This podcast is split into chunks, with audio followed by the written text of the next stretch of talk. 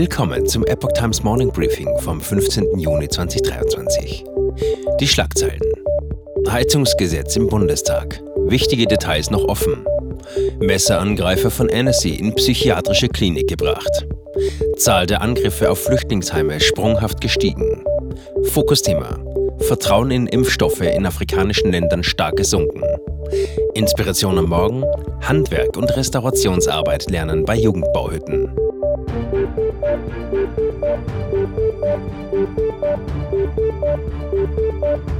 Música Das Heizungsgesetz wird heute zum ersten Mal im Bundestag beraten. Fertig ist es damit aber noch nicht. Mehrere Detailfragen müssen noch geklärt werden. Für Hausbesitzer sind es entscheidende Fragen. Zwischen Grünen und FDP gibt es weiterhin sehr unterschiedliche Vorstellungen. Ein zentraler Streitpunkt betrifft die Vorschriften für Wärmenetze.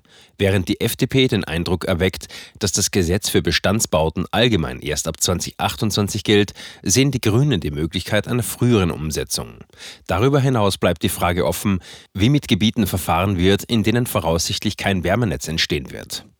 Auch beim Thema Wasserstoff sind sich die Parteien uneinig. Laut dem aktuellen Gesetzentwurf dürfen gasbetriebene Heizungen eingebaut werden, wenn die Versorger einen Fahrplan für die Umstellung der Gasnetze bis 2045 vorlegen. Es bleibt jedoch unklar, wie die Umsetzbarkeit überprüft wird und welche Konsequenzen bei Nichteinhaltung drohen. Wirtschaftsminister Robert Habeck erwartet harte Verhandlungen in den kommenden Wochen.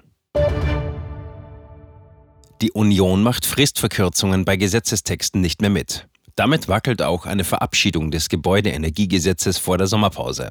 Verzögerungen kann sich die Ampelkoalition nicht mehr leisten, da die Union angekündigt hat, beschleunigten Verfahren in dieser Legislaturperiode nicht mehr zuzustimmen, wie Table.media berichtet.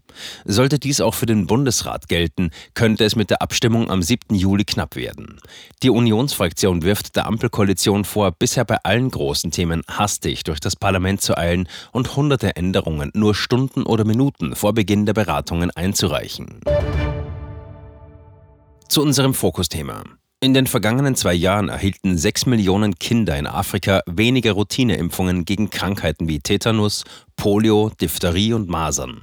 Der anhaltende Rückgang ist der größte seit drei Jahrzehnten. Bisher wurde angenommen, dass der Rückgang auf die Unterbrechung der Impfprogramme durch die Corona-Krise zurückzuführen ist. Eine Studie mit 17.000 Personen aus acht Ländern deutet jedoch darauf hin, dass es auch andere mögliche Gründe geben könnte. Demnach ist das Vertrauen der Bevölkerung in Impfstoffe in den afrikanischen Ländern südlich der Sahara seit der Covid-19-Pandemie stark gesunken.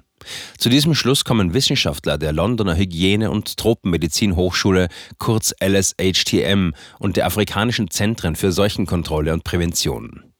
Ein regionaler Vertrauensverlust, wie er in dieser Studie festgestellt wurde, könne zu einer Häufung von nicht geimpften Personen führen, so die Autoren.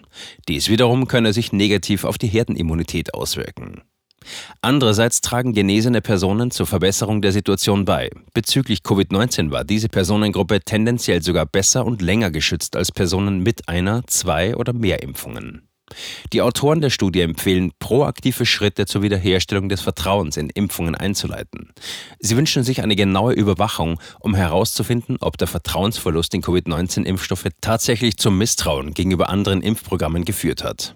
Ein besseres Verständnis dieser Faktoren könne dabei helfen, die Impfstrategien nach der Pandemie anzupassen. Mit anderen Worten, man will dafür sorgen, dass vorhandene und kommende Impfprogramme stärker akzeptiert werden.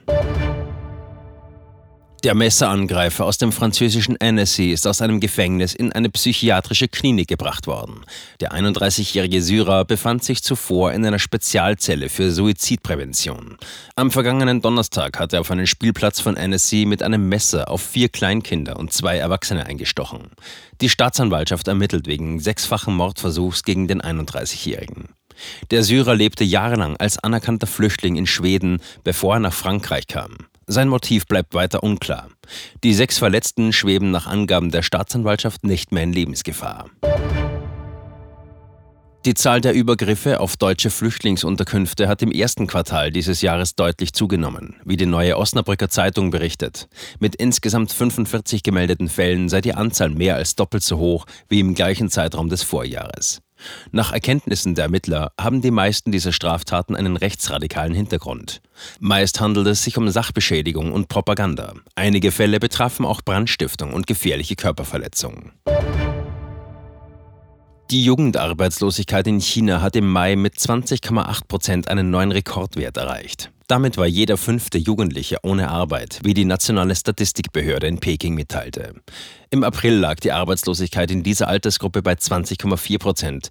Die Angaben vermitteln aber kein vollständiges Bild, da sie nur für urbane Gebiete berechnet werden. Berücksichtigt sind 16- bis 24-Jährige in städtischen Gebieten. Auf die gesamte erwerbsfähige Bevölkerung bezogen blieb die Arbeitslosenquote mit 5,2 Prozent gegenüber dem Vormonat April konstant. Die Deutsche Stiftung Denkmalschutz bietet Jugendlichen ein einzigartiges Programm, die Jugendbauhütten. Hier lernen junge Menschen zwischen 16 und 26 Jahren traditionelles Handwerk und Restaurationsarbeit.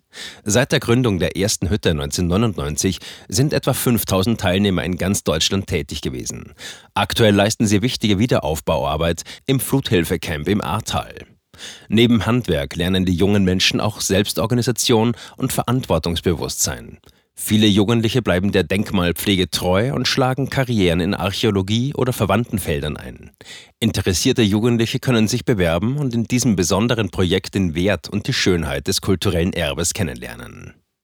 Mehr dazu auf epochtimes.de. Das war das Epoch Times Morning Briefing mit Alexander Sieber. Die Epoch Times steht für Aufrichtigkeit und Neutralität im Journalismus. Bitte unterstützen Sie unsere Arbeit mit einem Abonnement und empfehlen Sie uns weiter. Thank